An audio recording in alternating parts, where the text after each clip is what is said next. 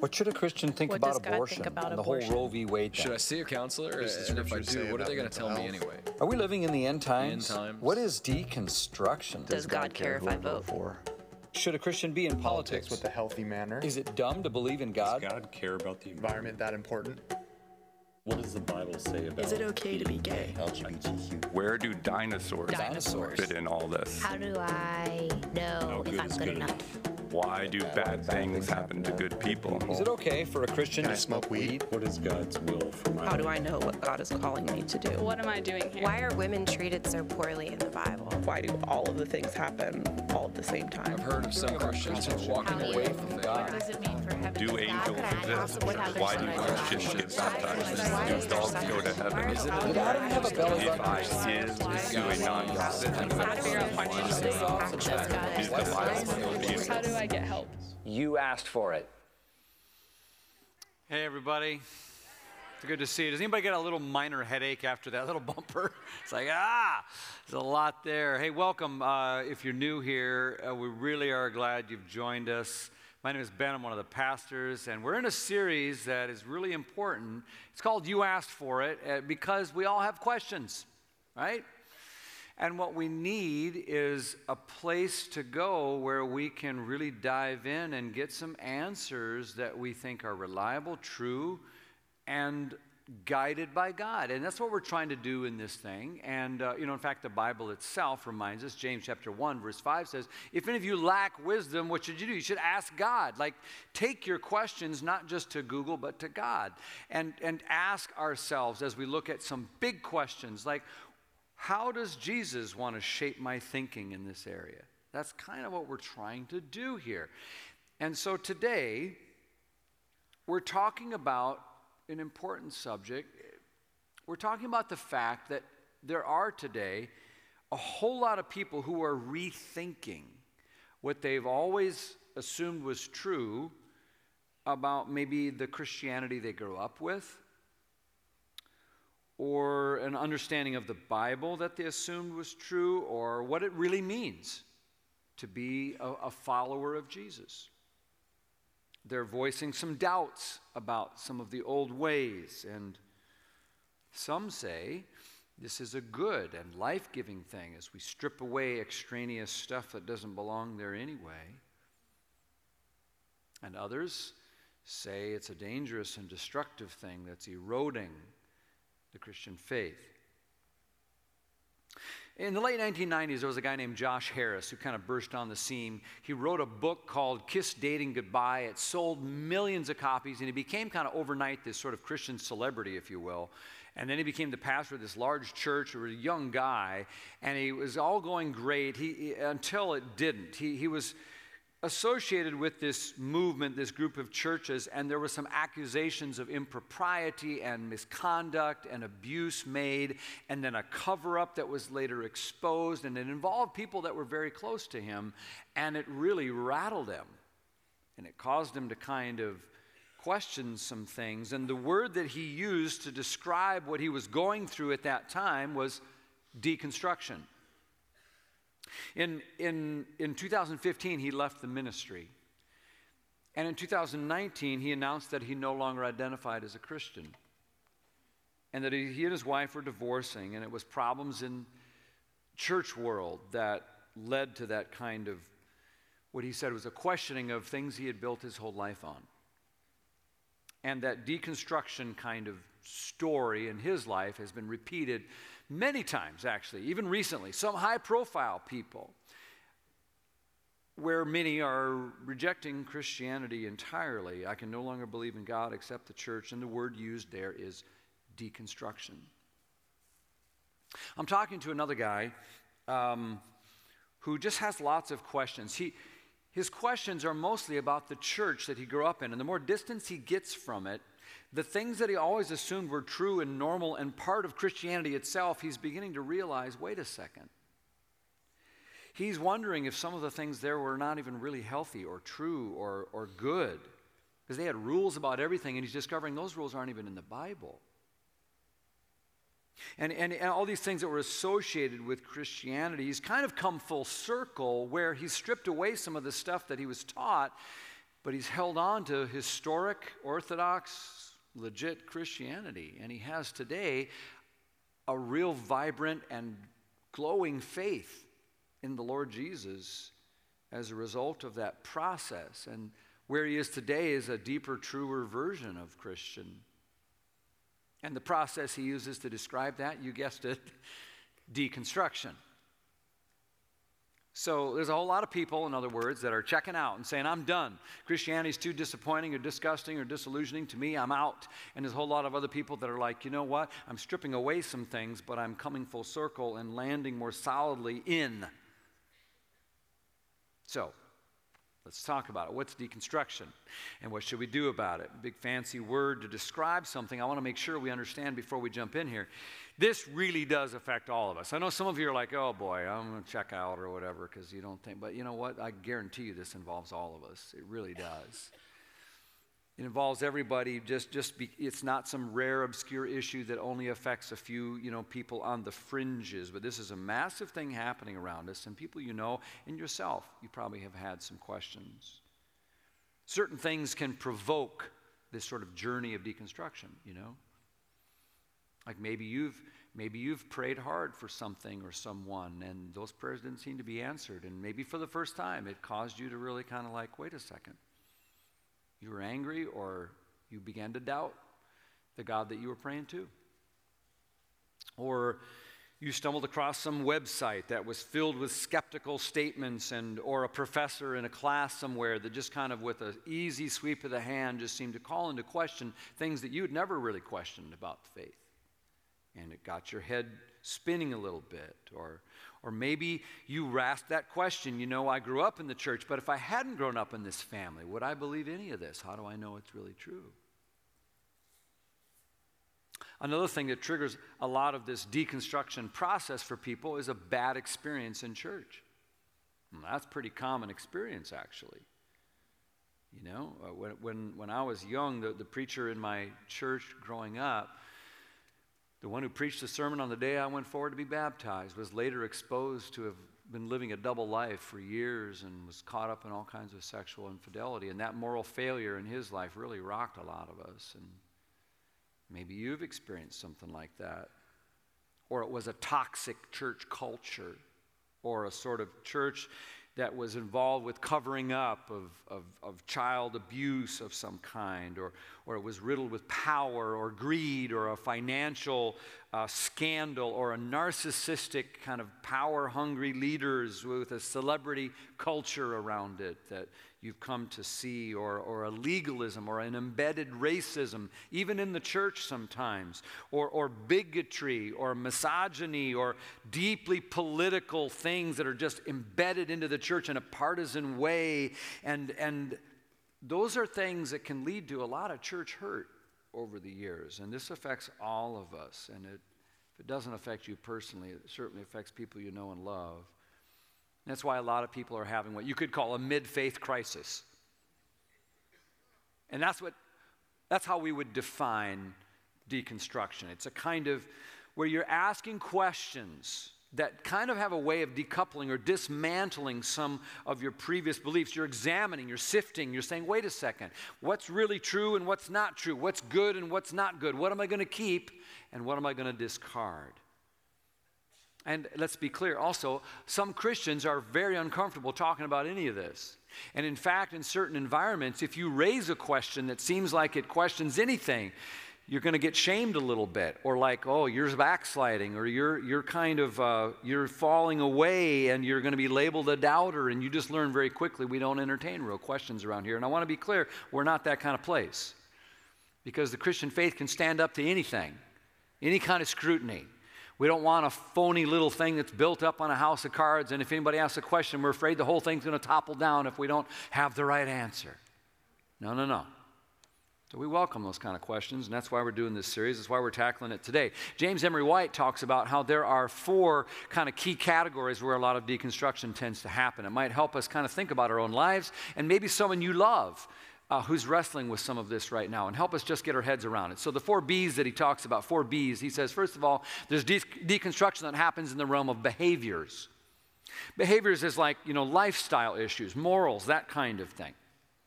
And we have to rethink some things sometimes in this area. Say someone close to you comes out as trans or gay, and, and all of a sudden it causes you to rethink what you think about those issues.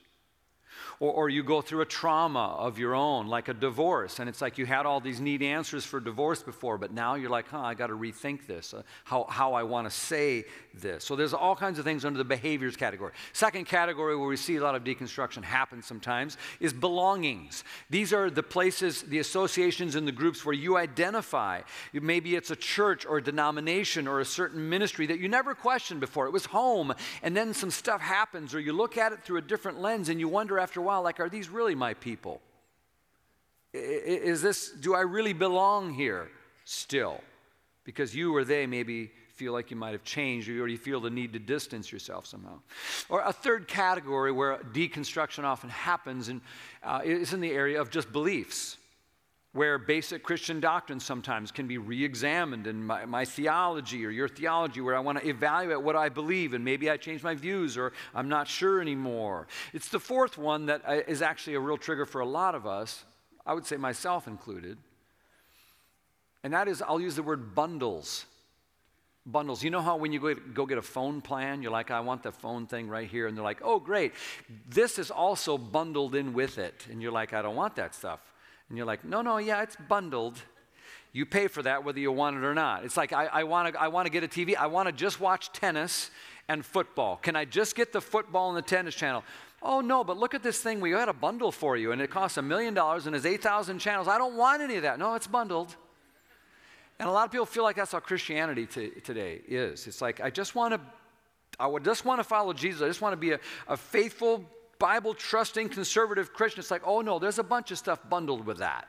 Now, if you call yourself a Christian, do I, do I really have to get the whole bundle? Like, do I have to agree with you about the earth being 6,000 years old to be a Christian today? Do I have to sort of agree with your position on masking or immigration to be a Christian? Do I got to have the same posture you do about January 6 riots? Do I, do I have to agree with your thoughts on race theory or your version of, can I just get the Jesus channel anywhere?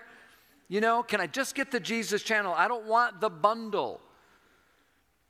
A lot of people are feeling like, you know what? Um, what happens sometimes is people are just like tired of the bundle and then they're walking. So what happens is I say, I don't want that pastor or that politics or that with it. And what I do is I throw the baby out with the bathwater and I walk away. I'm disappointed in the church, so I kiss Jesus goodbye.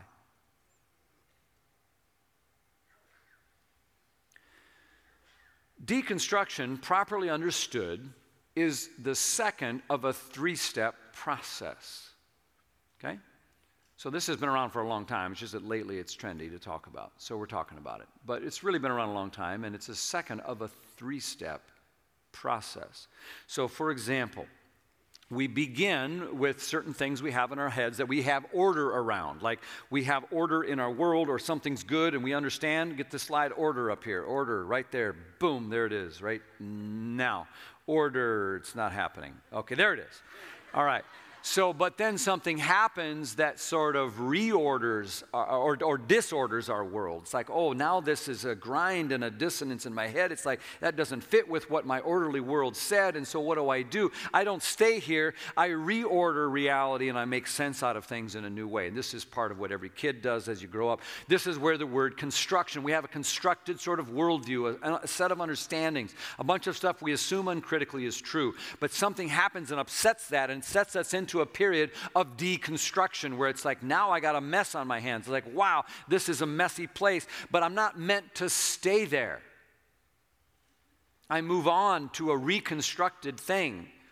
If I'm if if I have a a cabin that no longer has room for everybody and I need to remodel it, so I tear the roof off and pull the walls out and I gut the place because I'm going to make more room and make a better cabin because the old one doesn't work anymore. But I stop after I tear the roof off and the walls down. Am I really ahead of the game? No, I'm not. I've got to reorder, I've got to reconstruct that thing. There are things in life that we learn early on. And as we grow and mature, we, we, we have to unlearn some of those things based on the reality of the world around us. And then, after, go back one slide, learn, un, uh, oh, here we go, we're going to build that up again. Yep. And then relearn, learn, relearn, unlearn, excuse me, and then relearn. This is what happened to Tiger Woods. you know, he came on the scene and he won the Masters, this amazing golfer. He was like amazing, set records, and was like he was in a crazy. But you know what he did? He said he went to a trainer and he said, You know what? I need to deconstruct my whole swing. I want to rebuild the whole thing because it's not good enough. And they unlearned a bunch of stuff and he relearned a new swing and it worked pretty well. He won a bunch more tournaments over a long period of time. And that's an example of this process. So when we talk about our faith, the first step is construction, where somewhere along the way we have behaviors and understandings that we think of as normal. Many of us grew up with it. I was Catholic, I was Lutheran, this is what we taught in my Christian school, or my family taught this or that. There's a second phase where we begin to question that, like, wait a second. As we get older, we experience more life, we see things, we read things, we understand things, we begin to evaluate and take a closer look. Do I really believe? Maybe it was a someone died or an event at a church that we talked about. Or you see just the sickening divide between Christians. You begin to wonder. You see hypocrisy over here, or you begin to just wonder, and this dissonance or disappointment or, or, or what or, or disillusionment comes into your mind where you have to deconstruct. I love God, but that church really scares me. Maybe you say.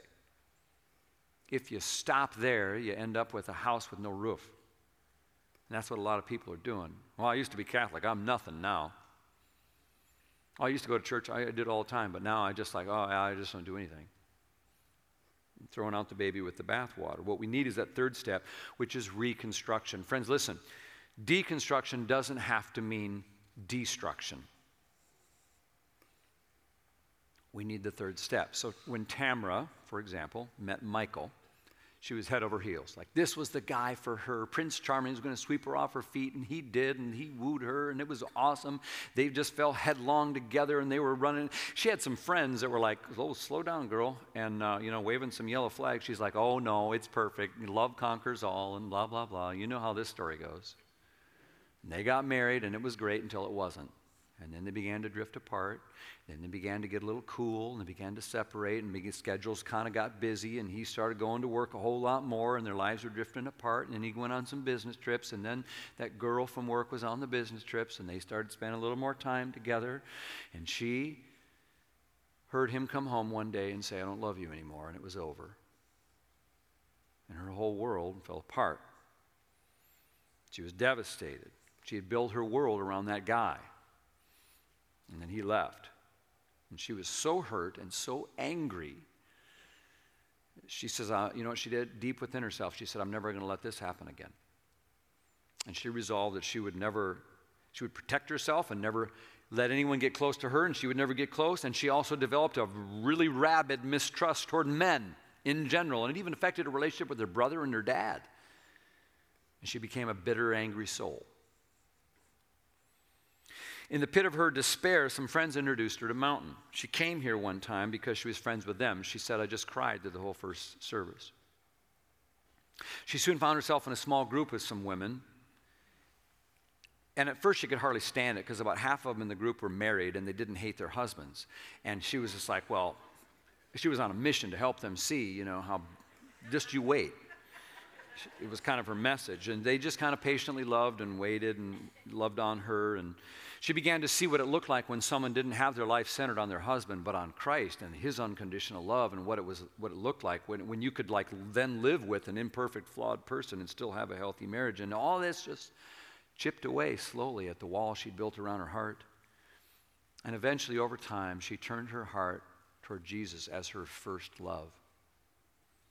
And she found herself healing and welcoming his unconditional love, and she began to doubt her conclusion that all men were beasts, softened her heart. And then she showed up at Second Saturday Serve because she finally had something left over to give instead of being consumed with her problems. And she met a guy and they mulched together. and then they texted and then they dated, and you know how this story goes. Eventually they did get married. There was a lot of baggage each of them had to work through, but they are working it out today in a beautiful relationship of trust and respect and support based on Jesus first and room for another. Now, what happened there? She had constructed a worldview that said everything hangs on the right man, and she had that constructed firmly, and then it blew apart, got deconstructed overnight, and came up with this new thing in this turmoil that all men are beasts, and that's almost where she got stuck in a phase of deconstruction. But slowly she unlearned that and reconstructed a changed way of thinking. And that's what we need to do with our faith.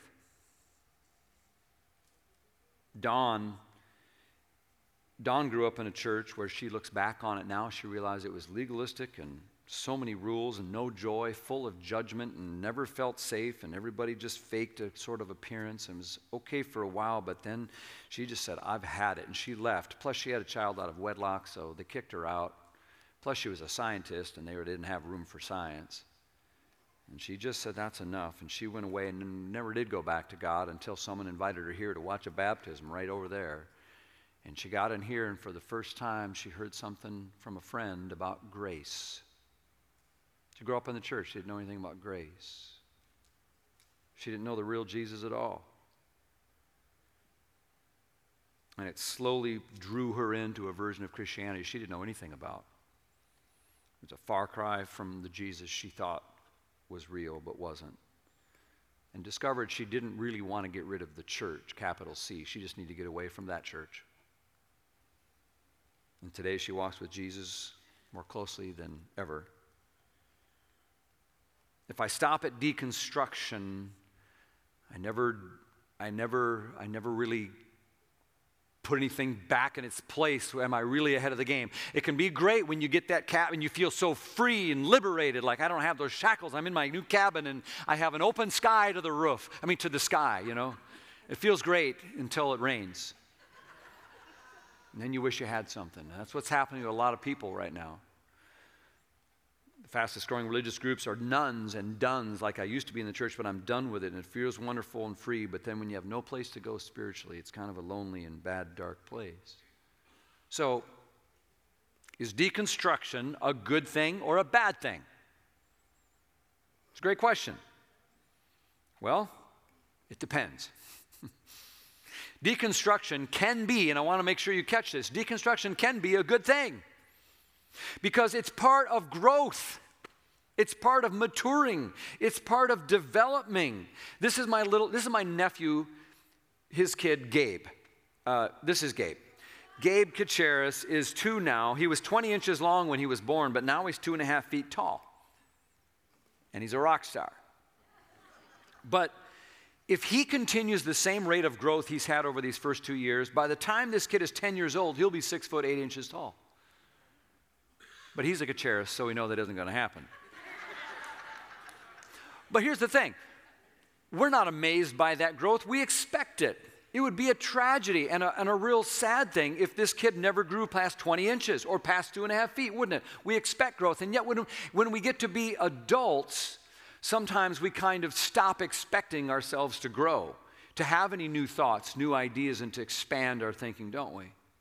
We sometimes, and, and it's a shame, it would be just as much of a shame as if this kid never got higher than two and a half feet. And deconstruction is in many ways, a part and parcel of growing. And it's also right at the center of the Christian faith where we realize some things I've cherished, if they're not of God and not in the scripture and not really part of who Jesus is, I need to let go of them instead of making them the main thing.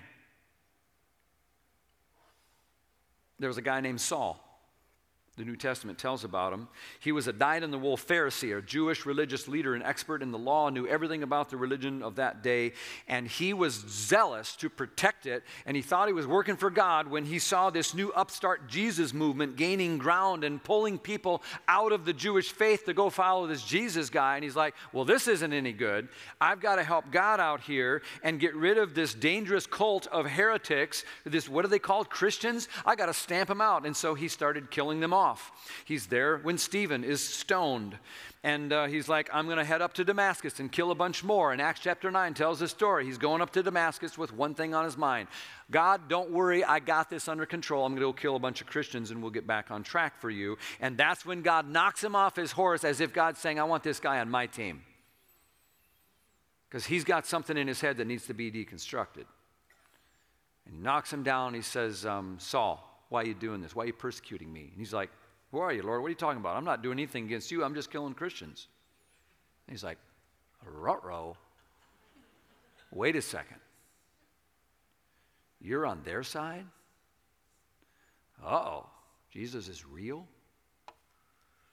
And it begins this deconstruction, like he has to start figuring out wait a second, everything he's held dear is maybe in suspect. And he didn't need to stop following God, he needed to figure out what God was calling him to do. And he eventually, all that stuff, he let it go in order to pursue Christ. And later, when he runs into some Christians who are now bundling together all this Jewish stuff into faith, saying, oh, you can be a Christian, but you got to be kind of Jewish too. He's like, whoa, whoa, whoa, whoa, whoa, whoa, whoa. Philippians chapter 3, verse 1. Here's what he says.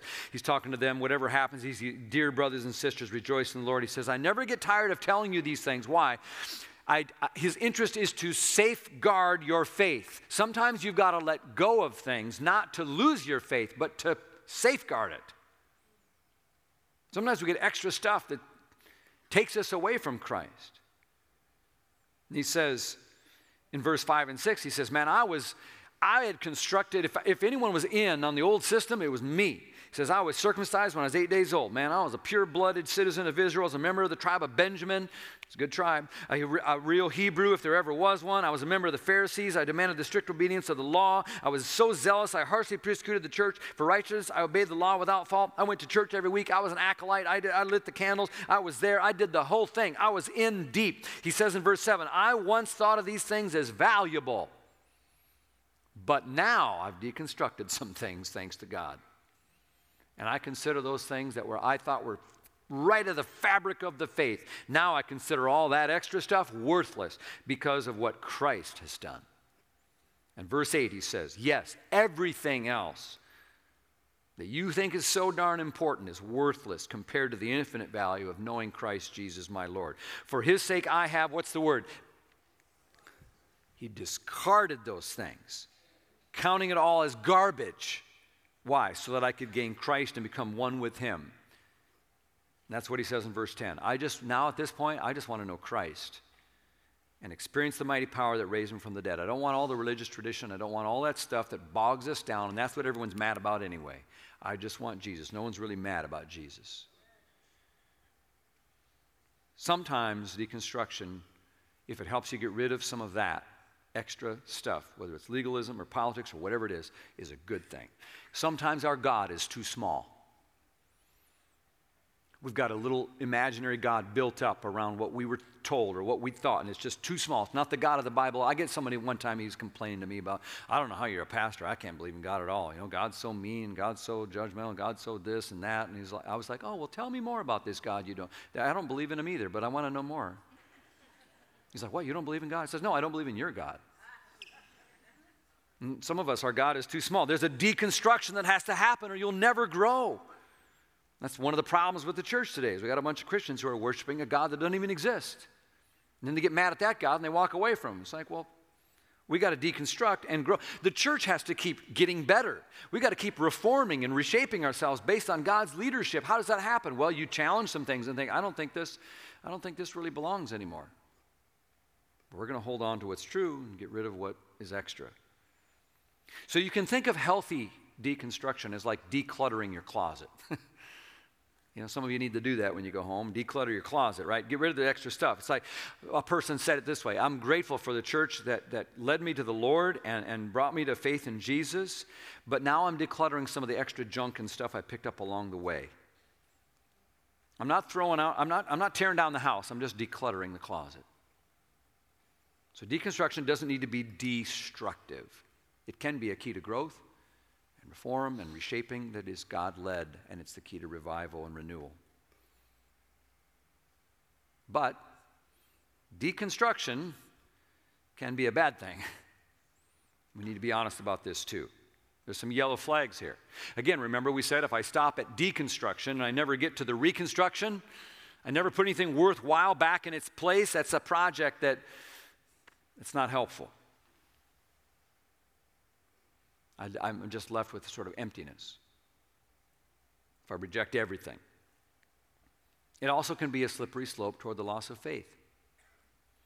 Some are concerned that what is called deconstruction is really just a fancy word for moving away from biblical teaching, where I just kind of if I'm doing a deconstruction that really isn't led by God's Spirit and isn't really seeking truth, I'm really just sort of wanting to do whatever I want to do, and I'm labeling it deconstruction. because I'm getting rid of the parts of the faith that aren't popular or isn't palatable to modern society. And I just sort of get rid of those parts. That's not deconstruction, that's just being dishonest and unfaithful. I used to hang out with a guy named Bart Campolo. Some of you know his dad, Tony Campolo. He was a pastor in Minneapolis, and we did youth ministry together when I was a youth pastor there back in the day. But he got himself onto this slippery slope that he couldn't get off. In his own words, he said, You start adjusting your theology to match up to the world you see around you, and it's a progression that never stops. Eventually, he couldn't really believe in anything sovereignty of God, the authority of Scripture, even Jesus himself and his resurrection.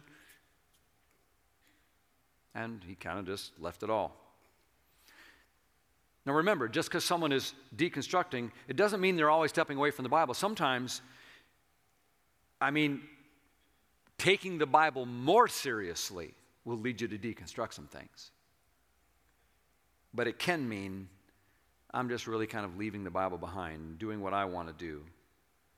Maybe there's something in my new modern enlightened viewpoint that I don't agree with in the Bible anymore. And instead of submitting and obeying Jesus anyway, I just like deconstruct that part. Well, that's a dangerous thing, and Jesus wants to be our Lord, even if your enlightened social view doesn't fit into it. There's a hard side to this. So, are you following what I'm saying here? If what you're deconstructing is sort of extra, some legalism or religious abuse or toxic culture, that's great. You know, you, uh, th- those are flaws that happen in Christianity, in the church, and, and, and uh, you know, those, those failures uh, are, are, are real, and you need to deconstruct from those things. You hate them, God hates them, but also don't forget, they don't have anything to do with God. They're, they're not Jesus' fault. We're upset with people who fail, but that's not Jesus. It's like throwing the baby out with the bathwater. The church, capital C, is going to prevail, and it's beautiful, and Jesus calls it his bride.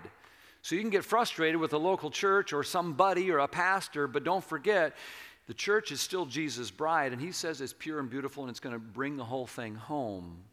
So we're not going to throw out the church. You might get mad at a church, you might get mad at a pastor. The church is the bride of Christ, and you can't love Jesus and hate his wife.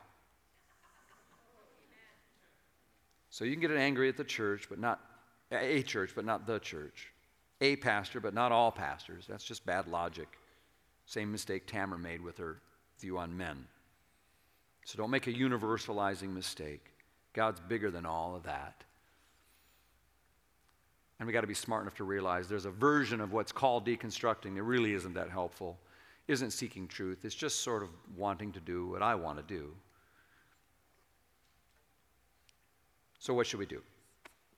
What should we do about all this? Well, first of all, let's be honest and realize it is what it is. This is happening. So we're not going to panic. We're not going to deny it. We're not going to be freaked out or shame someone when they begin to ask questions and just ask, how can this be used for God's glory? How can this be used to better the church and to better my own life? People of faith, it means that we're going to cling to the core truths of who Jesus is tighter than ever and not let go. It means that we're, we're going to hold on to Jesus and not the politics and the culture and the methods and the temporary stuff, but cling to the essential core truths of our faith more tightly than ever and then hold the rest loosely. Christians are famous for reversing that. We hold on to the traditions and the things that aren't even scriptural. And Jesus, we just like, oh, we let him slip through our fingers. We're going to do the opposite. What do we do? Well, I would say to people who've been hurt by the church, and I know that's real. Maybe some of you have every good reason to be angry or hurt, disillusioned by some kind of church experience or pastor or what have you. You might have a right to. Maybe some harmful theology or incorrect things that you've come to. Let me just say to you with compassion but firmness you can't hold on to that forever. You can't make a life being angry at something, something or someone. You got to move on at some point. You got to reconstruct something real. He who fights too long against dragons becomes one. Right? Be careful that you don't become the very thing you're fighting against, just as intolerant and angry and mean and dangerous and unhealthy as whatever church you're met at. What are we going to do about this?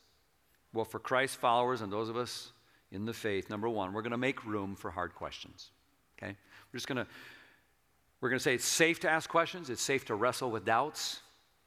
Like Nicodemus, who came to Jesus late at night so no one would know, but he could ask his questions, and Jesus helped him deconstruct his faith. Like Nicodemus, you got to be born all over again, dude. Let me tell you, you got to start over.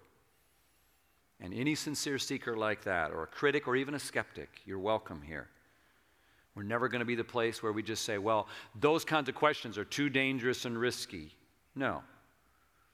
We don't want to end up with some shallow version of Christianity that's propped up on some hope that no one asks a question we don't know how to answer.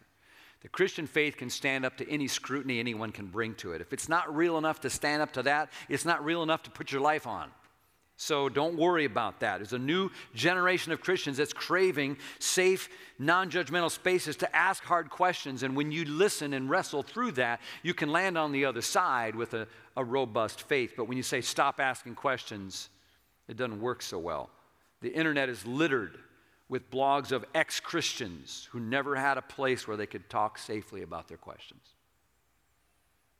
I love Joseph Joubert's quote better to debate a question, even if you don't settle it, than to settle a question without debating it. We make room for questions. And this is for everyone. So if you're far from God, you're not a believer, you're welcome in this church. You hang around. Let's be part of the conversation. If you're a believer and you've got some questions, you're wrestling with doubt, you're welcome here too. Because all of us, I suppose, at some level are like that man who came to Jesus one day in Mark 9 who says, I do believe, but could you help me with my unbelief? I've got some questions. I'm trying here, but there's some messy extras. Can you help me? And Jesus is like, Oh, of course I can. Asking questions doesn't have to mean, you know, we're destroying. It, it can mean a reconstructed thing. And questioning your theology or your upbringing is not the same as questioning Jesus. All right. A couple of sample questions, by the way. If you have high school kids or adult kids or young adult kids, this is particularly good there to ask questions like these. Here's a couple of conversation starters. First, you could just ask your, your young friend, well, or anyone of any age, what, what do you think I believe that you no longer believe? Talk about that. Talk about that, and then maybe this one too. Hey, what do you believe that you don't think I believe? There's a conversation. It's probably better than shouting each other down. Number two, what are we going to do? We're, we're, we're going to do our best to just really follow Jesus in an authentic way. Like, follow Jesus and be real, because the biggest problem is not Jesus, it's hypocrisy. It's Christians who kind of give a person an excuse to say, well, see, I don't want to be like that, and then they walk away. So, uh, you know, Gandhi is the one who said, I like your Christ, but I do not like Christians. Christians are just not very much like Christ. And so, uh, you know, James 3 reminds us, you know, if you want to be wise and understand God's ways, okay, great. Prove it by living an honorable life. Like, let's just be the real deal. We're not going to be perfect, but let's not pretend we are and realize that we're a hospital for sinners and just be real. And that's authentic and that is attractive. And third, in an environment where many are taking sides on these big issues and shouting each other down in unkind ways, we're going to be different. We're going to be kind and humble. Be kind and be humble. Humble is instead of I'm right and you're wrong, we learn to get better at saying, I passionately believe this and here's why. Tell me what you believe and why. And we talk about it and we learn to let ideas surface and let the best ideas win. I'm telling you, there's no better idea than Jesus Christ and the life he calls us to. But you never get there if all you're doing is yelling at each other. And humility allows us to say, I don't see things perfectly. I'm not God. I can't be right about everything. So keep the conversation going and be, you can disagree, just don't have to be so disagreeable. And finally, and most importantly,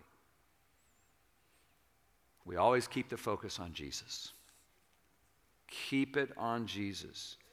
And if someone says, I got this baggage on my church, you know, I don't like the church tradition. I look at Christianity today, I don't like the political messaging, I don't like the outdated methods. I got there's abuse over the legalism. I know this one Christian who did such and so, blah, blah, blah, blah, blah, you know, but in the end, man, I just found myself clinging to Jesus and I just want to find a community of people where that's all they care about. Friends, that's not a bad thing, that's a good thing.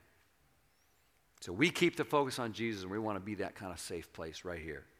I love what Paul says in 1 Corinthians 2. He says, When I first came to you, he was trying to persuade them. He says, oh, But I didn't use lofty words. He was an educated guy. He could have impressed them with lofty words or impressive wisdom. He didn't do any of that. What did he do? He says, I decided that while I was with you, I would forget everything else. What? Except Jesus Christ.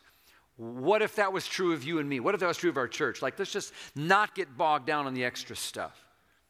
Let me tell you why else we need to keep the focus on Jesus. Because people who are discarding him and throwing the baby out with the bathwater, eventually I think they miss him a lot.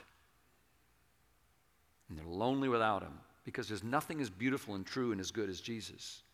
They're just trying to, they're going to go try to find and invent some other Savior that's as good and beautiful and true as Jesus. And so we're just going to, we're going to keep the focus on Jesus so they know where to find him. You know, at the end, end of the day, it's like the focus on Jesus is all we got. You know, you know, John chapter 6. Jesus is teaching, and he teaches some really hard things one day, like some of the hard stuff that, like, and, and some people were just like, "Whoa, this guy's." I don't know. I don't. I, I thought this was going to be fun and easy and all games and giveaways. I'm, I'm done with this, and they walk away. Jesus is out there teaching. There's a big crowd, and a bunch of people start walking away. And there's the disciples who said they were going to follow him, and they're standing there looking at Jesus, listening to all this hard stuff. And they're looking at their friends and their neighbors and their family walking away, looking at Jesus, looking at them.